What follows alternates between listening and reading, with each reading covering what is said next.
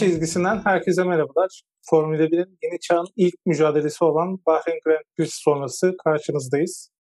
Bugün yanımda kıymetli konuşmacı arkadaşlarım var. Arkadaşlar hoş geldiniz. Merhaba. Merhaba. Bu sezon çok farklı bir sezon olacağı daha ilk yarıştan zaten belli oldu. Bahreyn Grand Prix'sinde kazanan Leclerc oldu.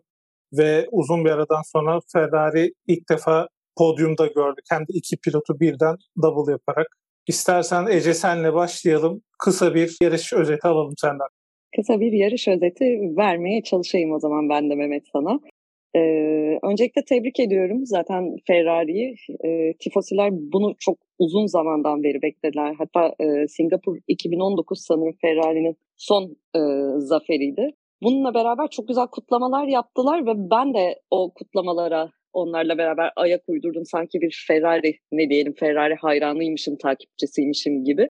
Çok güzeldi. Bütün takımlar Ferrari adına çok mutlu oldu. Çünkü Ferrari demek zaten Formula 1 yapı taşlarından bir tanesi demek zaten. Yani Ferrari'nin kazandığında mutlu olmayacak bir Formula 1 takipçisi zannetmiyorum ki olsun dünya üstünde. E, Leclerc de kariyerinin 14. podyumunu aldı. Bu da çok güzeldi onun için. Yani bilmiyorum yarış çok heyecanlı mıydı yoksa çok e, beklentilerimizin tam tersine stabil miydi? Daha durağan bir yarış mıydı? Ben o arada çok kararsızım açıkçası. Yani çok daha yüksek bir yüksek bir şey bekliyorduk bu sezondan aslında daha çok geçişler olsun, takımlar birbirini daha çok takip etsin falan ama genellikle baktığımızda 2022'nin ilk yarışında aynı takımlar yani takım arkadaşları olarak rakipler birbirlerini takip ettiler. İşte Ferrari Ferrari ile mücadeleye girdi diyelim. Hadi Red Bull ve Verstappen'le olan mücadelesini saymazsak hani işte Leclerc, Verstappen ve Sainz gitti. Zaten Russell ve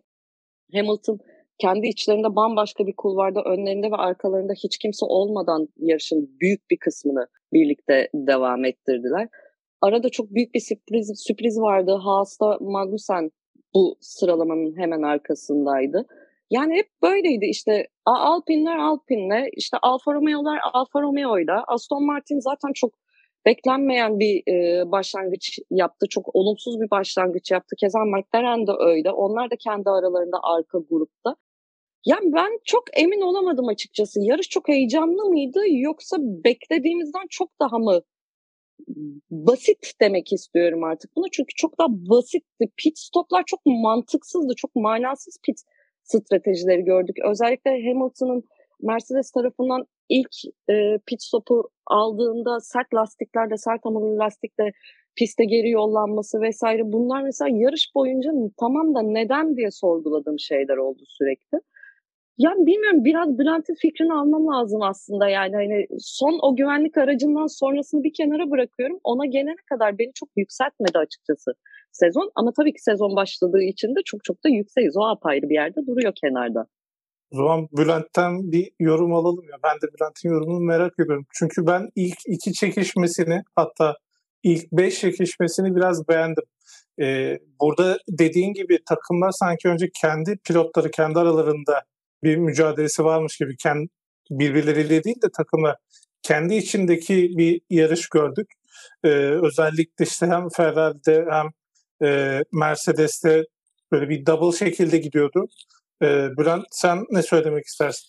Şimdi e, öncelikle geçen hafta e, yaptığım tahmini Verstappen'in arızası nedeniyle tutmadı. Ben iki Ferrari bir e, bir de yani Leclerc kazanacak. Verstappen e, ve bir Ferrari Sainz'da podyumda olacak demiştim ama öyle olmadı. Yani ya stratejiler açısından şöyle bugün e, şöyle söyleyebilirim. Bugün Toto Wolff'un bir açıklamasını gördüm. Yani e, esasında bunu bir test gibi kullandık diyor. E, sert lastiği görmek istedik diyor.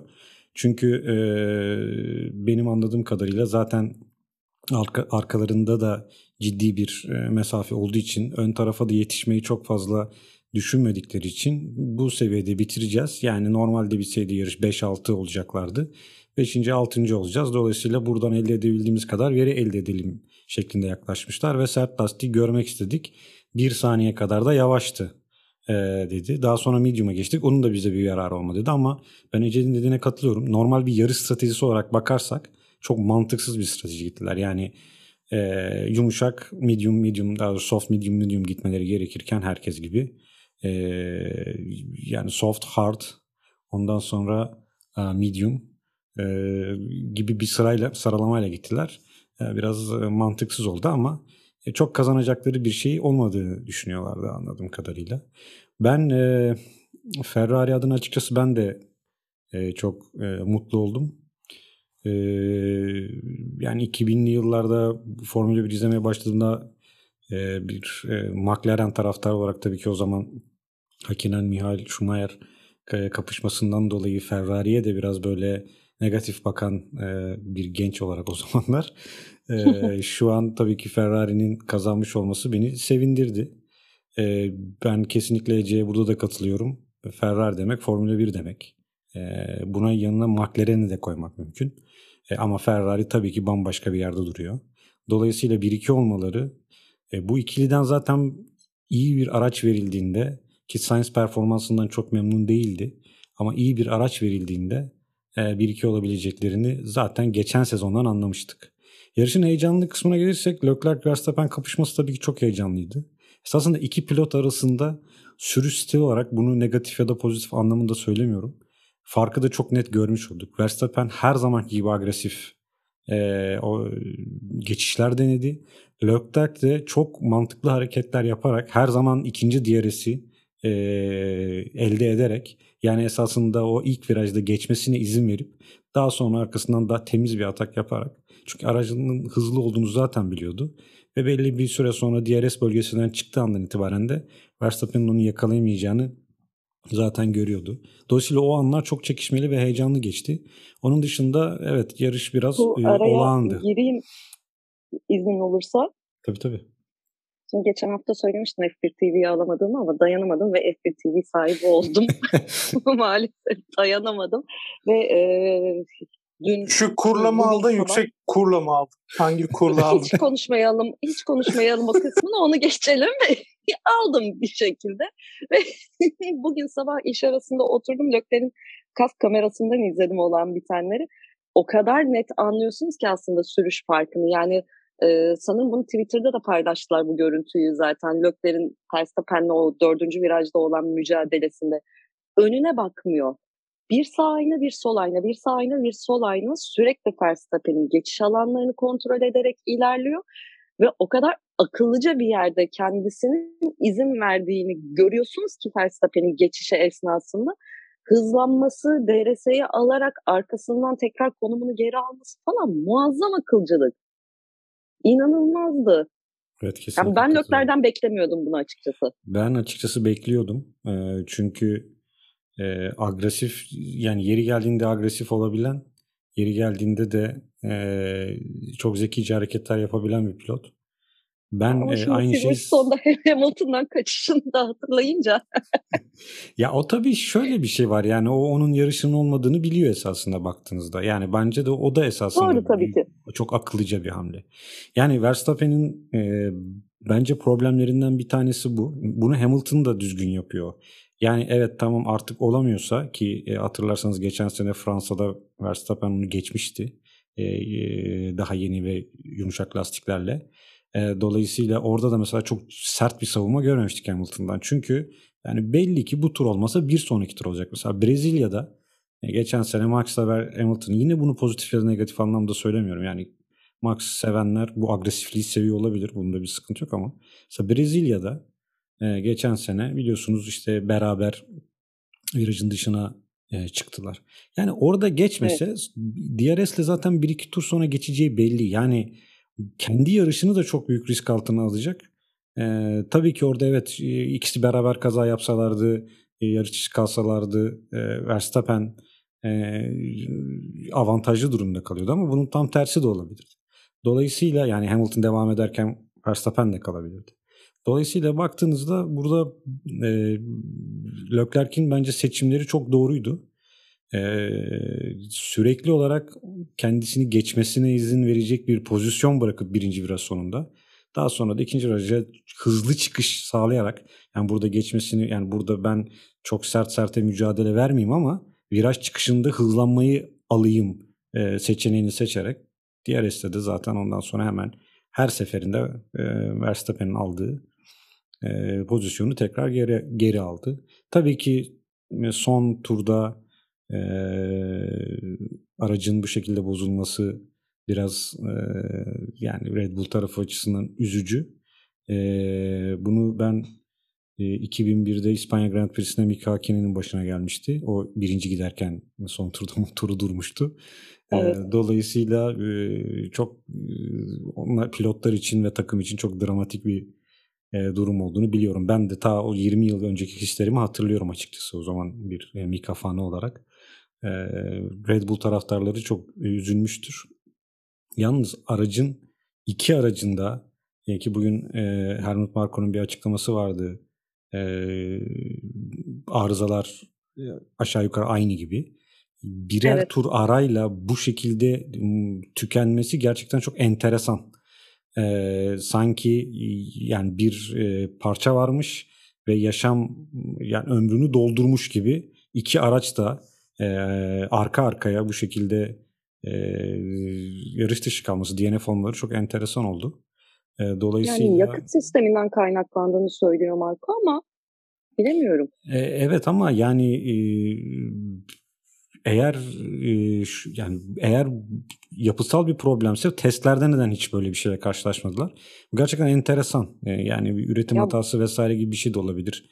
E, çünkü bu sonuçta... özellikle Perez için Perez için çok beklenmedik evet, değil mi? İşte evet. e, Perez'in Perez'in araç kamerasından izlediğinde de her şey çok kontrol altında. Son bir tur kaldı. Evet devam et dayan diyorlar. Perez arabada o sıralarda en azından o spine atmadan önceki turlarda bir sorun olduğunu beyan etmiyor. Sürüşünde sorun olduğunu gösteren herhangi bir hareket yok. Gayet kontrollü ve güvenli giderken araç kamerasından bir anda arabanın tüm elektrik sisteminin kapandığını ve hiçbir şey yapamadığını görüyorsunuz. Oradaki spin de aslında çok kontrollü bir spindi. Yine aslında Perez'in burada iyi bir pilot olduğunu gördük biz. Yani pistin ortasında da kalabilirdi Perez o pozisyonda ama virajda kendini hemen virajın dışına attı. Yani çok beklenmedik ve kaldı zaten aracın içinde. Çok büyük şoktu. Takımla telsiz konuşması asla geçmedi aralarında araç durduğunda. Evet bu arada e, çok konuşulmadı ama Gazli'nin aracı da aynı şekilde durdu. Evet. Onda da aynı motor var biliyorsunuz. Ya aynı şekilde aynen öyle. E, evet dolayısıyla burada ciddi bir problemi olabilir e, Red Bull'un ya da öngörmediği bir problem olabilir. Bunu önümüzdeki yarışta belki de kolay halledilebilecek bir problemdi ama baktığınız zaman e, Honda 4 e, 3 aracını pardon kaybetmiş olduğu yarış içerisinde. Tabii burada Mercedes'e gün doğmuş oldu. Gezin aracını söndürdüklerinde de zaten hala yakıt arıza e, ışığı yanıyordu arabanın üstünde. Evet, o da bir anda gitti zaten. Yani böyle şartları evet. indirmişsiniz gibi. E, dolayısıyla bu durum Mercedes'e çok yaradı. 5. ve 6. yılı kabullenmişlerdi. Biraz Mercedes ile ilgili fikirlerinizi de merak ediyorum Ece. Ee, Mercedes motorlu araçların düzlüklerde çok yavaş kaldığını gördük. Yani sadece ayar problemi değil, bir beygir gücü üretmeyle ilgili bir problem olabilir Mercedes motorlarında. Bu zaten konuşuluyor. McLaren bütün problemlerimiz tabii ki bu değil dedi. McLaren'in zaten çok Haas'la yer değiştirdiği ve çok e, perişan halde olduğu belli. Bir an önce kendi e, rüzgar tünellerini mi yapacaklar ne yapıyorlar bilmiyorum şu an rüzgar tüneli yatırım ya. yapılmıştı. Bunun çıkıyor olması lazım ki McLaren buralardan e, kurtuluyor olması lazım. Yoksa Norris'i falan ellerini tutamazlar. Neyse o ayrı bir konu ama Mercedes yani aynı şekilde Aston Martin'de de e, bunu gördük. E, Mercedes motorlarında bir e, genel anlamda bir güç eksikliği var. Ama tabii ki Mercedes'in başka problemlerinde olduğunu e, düşünüyoruz. E, zaten biliniyor aerodinamik olarak da sıkıntıları var. Yani bu e, yarıştan sonra hani siz ne diyorsunuz? Geri dönebilirler mi hızlı bir şekilde? Böyle 5-6 yarı sonra ben Avrupa sezonunda İspanya'da esas sezonun başlayacağını düşünüyorum. Ama İspanya'ya evet. kadar böyle e, hasar azaltma modunda gidip mümkün oldu işte bu yarışta olduğu gibi e, şans onlara gülerse e, iyi puanlar almaya devam edip böyle İspanya'dan sonra bir şey yapabilecek bir potansiyel var mı yoksa sezonu kapattılar mı diye düşünüyorsunuz onu merak ediyorum. Yani şöyle söyleyebilirim bunun için. Yani bugün evet Ferrari motorlu tüm takımlar uçtu gitti. Bunun en güzel örneğini Haas'la gördük zaten. Ben McLaren'in bu kadar kötü sonuçlar almasını beklemiyordum. Çünkü Barcelona testlerinde McLaren yine hani tamam belki ilk üç takım olacak gibi değil ama dördüncü, beşinci olacak seviyede görünüyor da açıkçası yani. Hani Bahreyn testleri de dünkü performansın çok çok çok bize e, olası olacağını göstermemişti. Çok enteresan bir sonuç aldı McLaren dün bu Bahreyn yarışından. Ya ben bu yarışın geçen hafta da söylediğim gibi sezona dair herhangi bir işaret vereceğini düşünmüyorum. Evet Mercedes motorlu tüm takımlar ve Mercedes'in kendisi ciddi problemler yaşadı. Ancak Mercedes doğru analizleri yapıp bir takım çalışmasıyla çok iyi hasarını kapatan bir takım. Yani motorunu çok kısa bir süre içerisinde diğer tüm araçtaki problemlerle beraber toparlayabileceğini düşünüyorum. Ama Mercedes'ten motor alan diğer takımların Mercedes kadar iyi bir iyileşme çizgisi, eğrisi göstereceğinden açıkçası emin değilim. Sonuçta yani hani buradaki olay Red Bull'la Alfa Tauri'nin ya da işte konuşulduğu ama henüz hiçbirimizin e, official hakkında bir şey okumadığı Ferrari ile Haas'ın arasındaki ilişki gibi değil.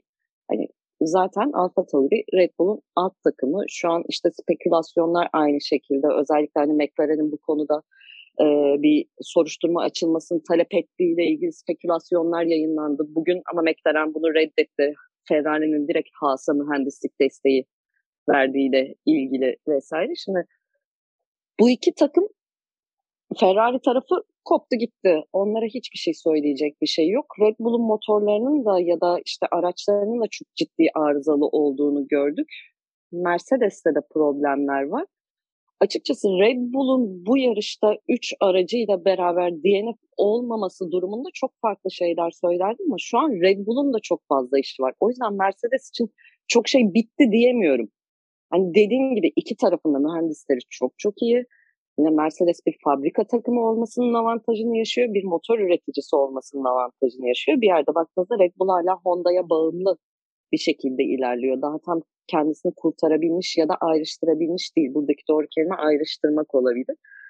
Ya ben hiçbir şekilde zaten Mercedes Red Bull tarafında bir umutsuzluk görmüyorum. McLaren'de de bir umutsuzluk görmüyorum. Ama McLaren acaba aracını iyileştirmeye niyetli mi?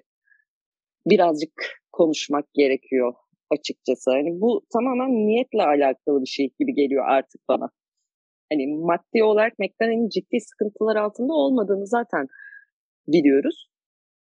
Evet yani hani çok yüksek bütçelerle tabii ki onlar da çalışmıyor. Bu sene de bir bütçe kısıtlaması var. Hiçbir takım o kadar yüksek bütçelerle sınırsız ergeler yapamadı vesaire ama de şu an bir şeylerin bittiğini söylemek için çok erken diyorum. Evet e, bu önümüzdeki yarışta da Mercedes yine orta sıralara oynayacak.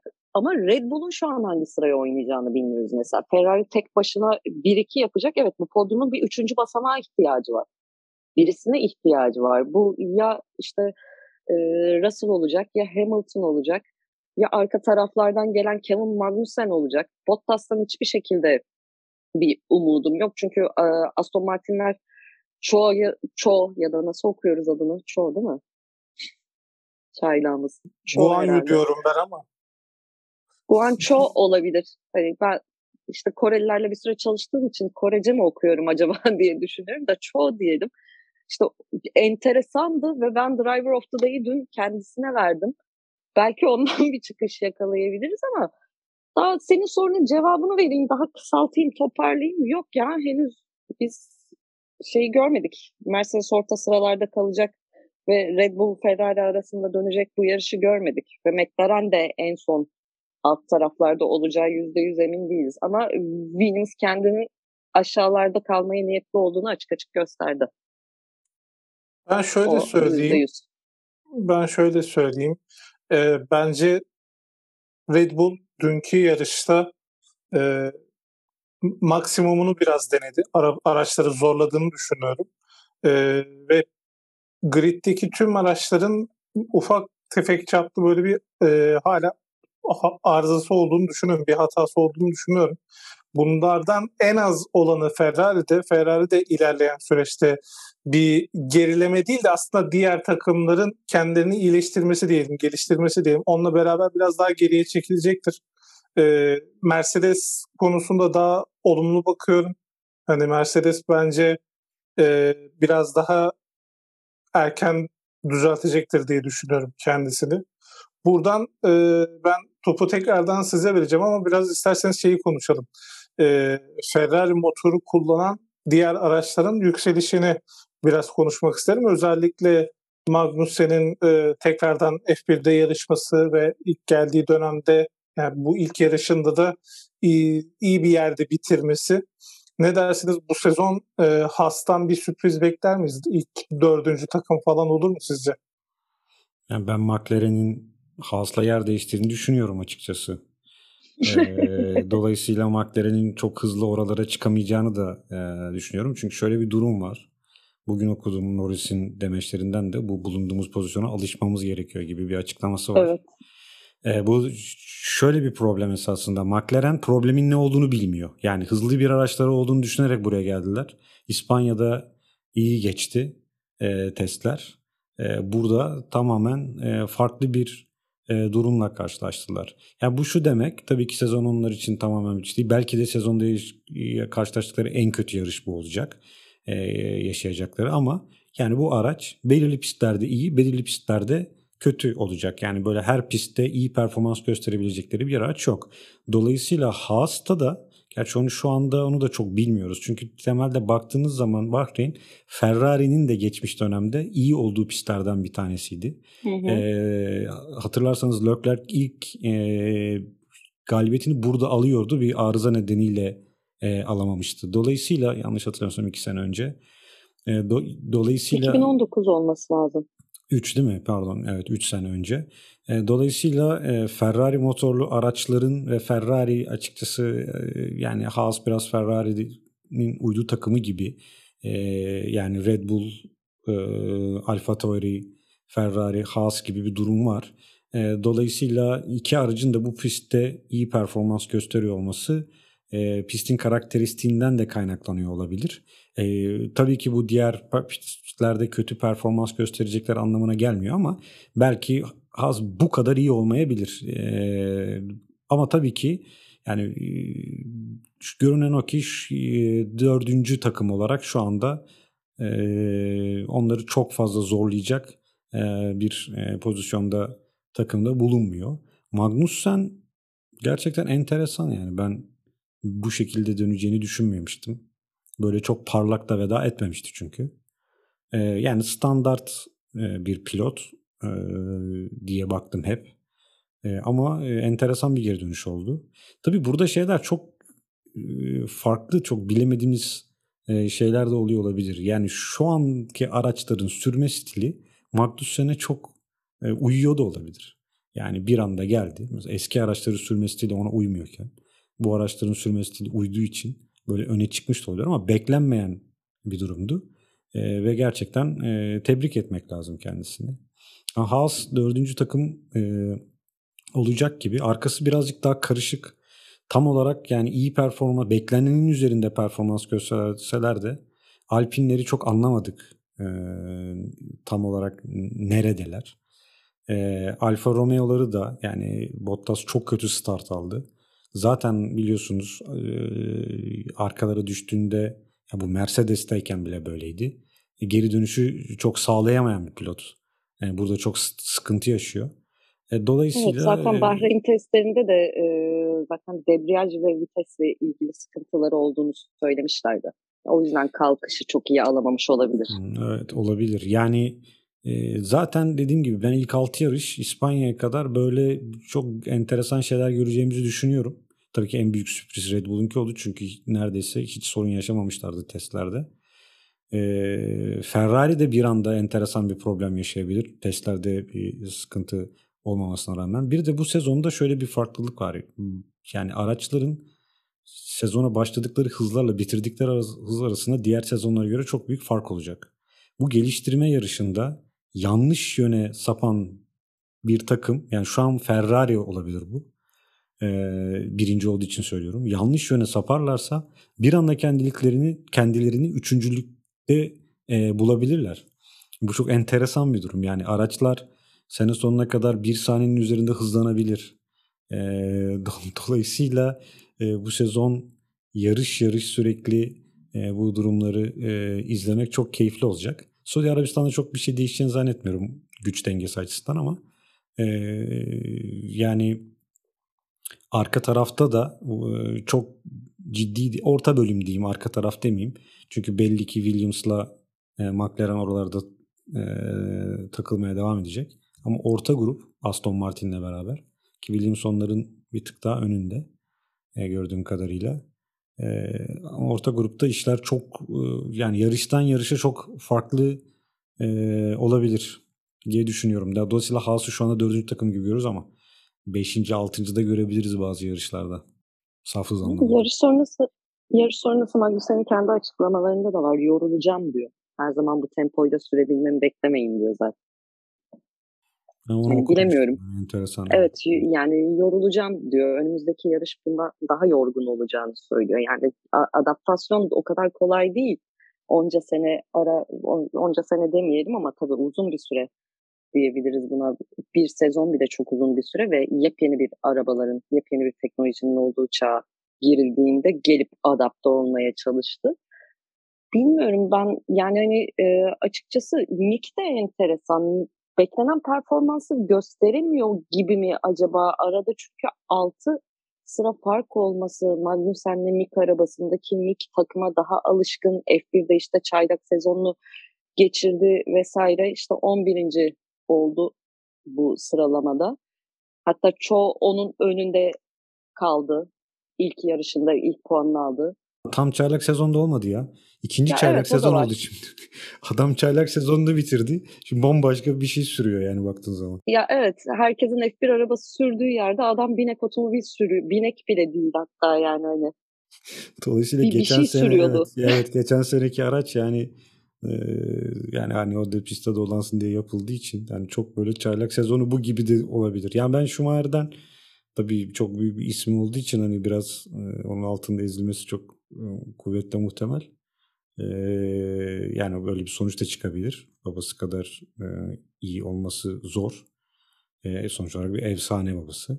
Ama ben hani ilk başladığımda geçen sene çok böyle bir mesafeliydim e, acaba ne olacak diye. Ben biraz açıkçası olumlu yönde fikirlerimi değiştirdi yani e, performansıyla. E, bu arada tabii e, biraz Russell gibi olur eğer iyi de gidiyor olursa yolu gibi gözüküyor. Umarım yani, olur. Yani biraz beklemesi gerekecek Haas'ta eğer Ferrari'yi hedefliyorsa çünkü bugün okuduğum kadarıyla Sainz'la sözleşmeyi uzatıyor Ferrari ki doğru olan evet. bu. En az iki sene daha uzattığını düşünürsek e, yani Schumacher'in de nihai hedefinin Ferrari'ye gitmek olduğunu düşünürsek biraz daha bu e, pozisyonlarda daha Russell gibi bir 3 sene e, yani ne yapıyor totalde 2 sene uzattığın üstüne 4 sene kadar e, Haas'ta geçirmiş olacak. Tabii başka bir takıma da gidebilir onu çok bilemiyoruz ama e, çok sanmıyorum. Bay Cumartesi'yi de konuşalım. ben de tam bunu diyecektim. o zaman senden başlayalım Ece. Ya bilemiyorum göremedik çok fazla tabii ki performansı yani hani e, çok da yüksek hype'lanmıştım ben Russell'a karşı çok da o, onu izleyeceğiz vesaire diye düşünüyordum ama olacak Mercedes'te. Bir şey diyemiyorum bu yarışta. Artık önümüzdeki yarışa bakacağım Russell hakkında konuşmak için ama yani Williams'tan geçip Mercedes'in koltuğuna oturup evet ilk dörtte takıma gerçekten hasarı azaltan muhteşem puan getirmek de güzel bir başarı. Yani Magnussen'i tuttu arkada. Ferrari motorunu tuttu arkada diyelim. Evet. Herkes Hamilton'ı geçip geçmeyeceğini merak evet. ediyordu. Ben Hiçbir cevap alamadık onunla ilgili. ben çok geçebileceğini düşünmüyordum. Çünkü Hamilton'da e, bu yarışta da iyi sürdü açıkçası. E, hatta son turda Perez bize çok yaklaşmıştı. Yani orada DRS'te bir geçiş yapabilir miydi bilmiyoruz çünkü. Düzlük hızı çok iyi değildi Mercedes'in ama yani Russell bence bekleneni verdi. Ee, daha da iyi olacaktır. Ya bana sorarsanız bir Mercedes aracında Bottas'tan da da kötü şu olmaz demeyeyim. Kötü şey olarak söylemiyorum ama yani daha düşük performans göstermeniz zor o tip bir araçta bana sorarsanız. Yani eğer iyi bir Formula 1 pilotuysanız. Dolayısıyla Russell'ın hem genç olması e, hem yetenekli olması zaten ne kadar yetenekli olduğunu Williams'ta da gördük. E, araç da iyi olursa e, şampiyonla Leclerc ve Verstappen'le beraber ileriki yıllarda oynayabilir. Ama araç böyle olursa bence uzun yani bu sezonda Russell hep Hamilton'ın arkasında görürüz. Çünkü genelde bu daha tecrübeli pilotlar böyle sorunlu araçlarla genelde diyorum tabii ki hı hı. daha kolay baş edebiliyorlar. Yani e, genelde bu tip daha genç pilotların e, problemi bu tip sorunlu araçları e, dizginlemek ve e, iyi tur zamanları çıkarmak oluyor ama bence Russell iyiydi. O zaman önümüzdeki haftaya bir değinelim mi kapatmadan önce? Ee, değinelim. Yine tahminler, tahminlerinizi alalım yatırım tavsiyesi olmadan. YTD değildir. Fantazi liginizde kullanmayınız. yani ben yine e, Mercedes'in çok problem yaşayacağını düşünüyorum. Yani bu Bahreyn'e göre daha uzun düzlükleri olan ve birden fazla uzun düzlüğü olan bir pist. E, virajlı yerleri de esasında çok hızlı geçiliyor.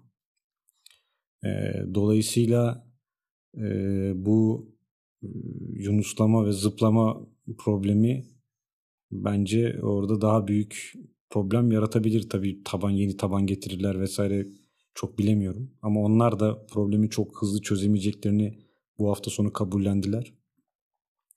Ee, bir anda değişecek bir şey değil diyorlar.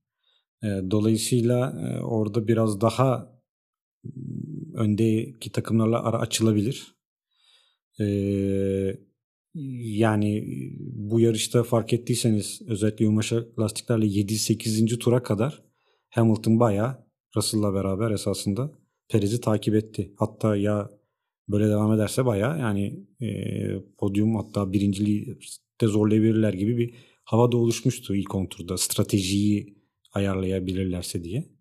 E, tabii öyle olmadı çünkü daha sonra 7. 8. turdan sonra araçlar hafiflemeye başlayınca e, kopmaya başladılar.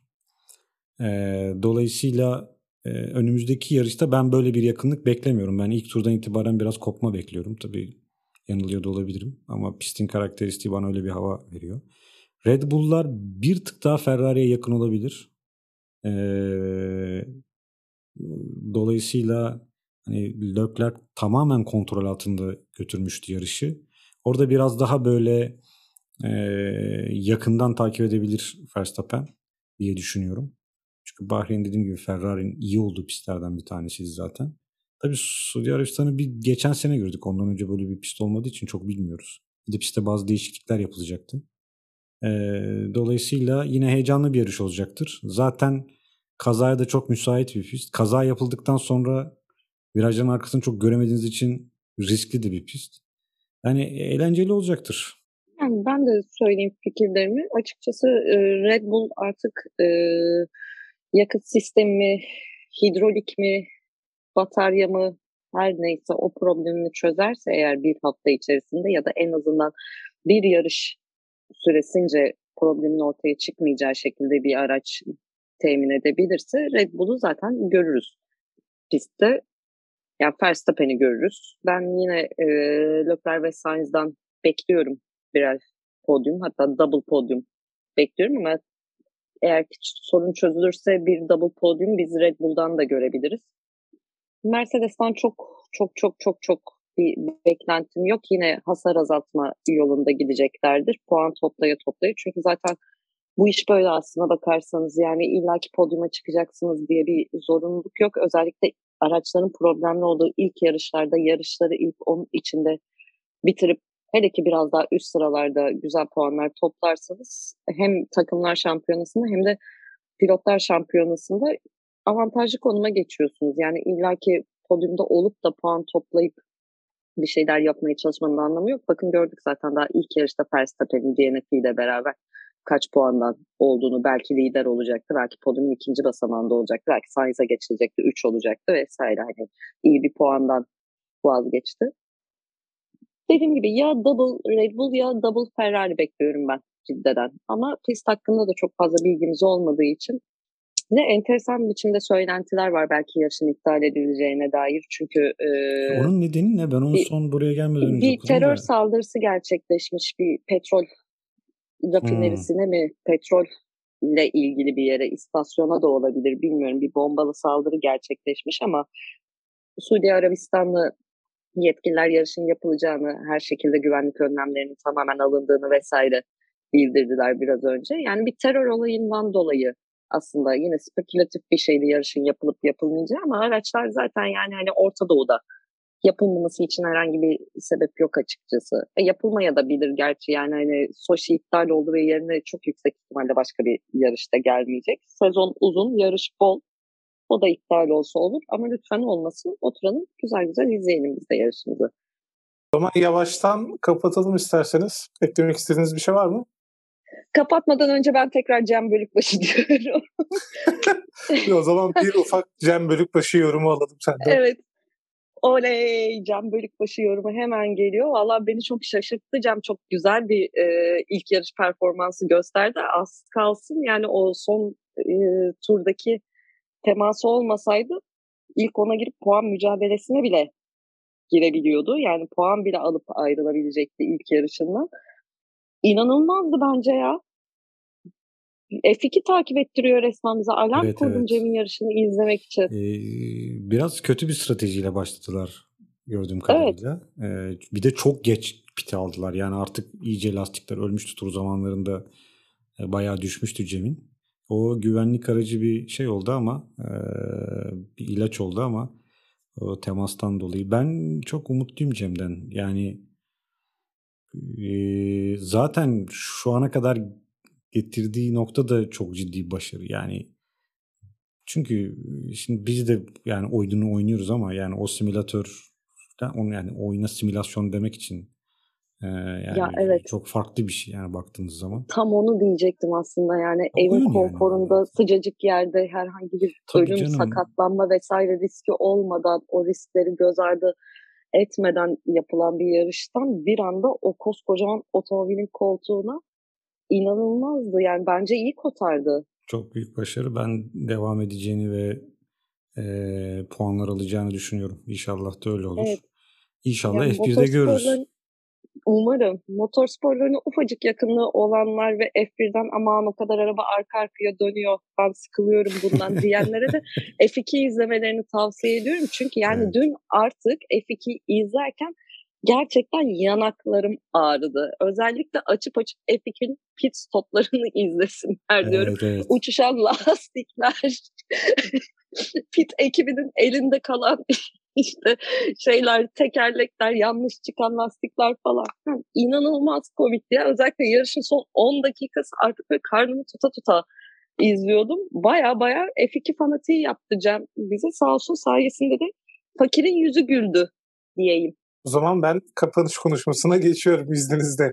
Bizlere sosyal medya hesaplarımızdan ulaşabilir. Spotify, Apple, Google Podcast ve daha birçok podcast platformu üzerinden dinleyebilirsiniz. Önümüzdeki hafta Suudi Arabistan Grand Prix'sinden sonra tekrardan görüşmek dileğiyle.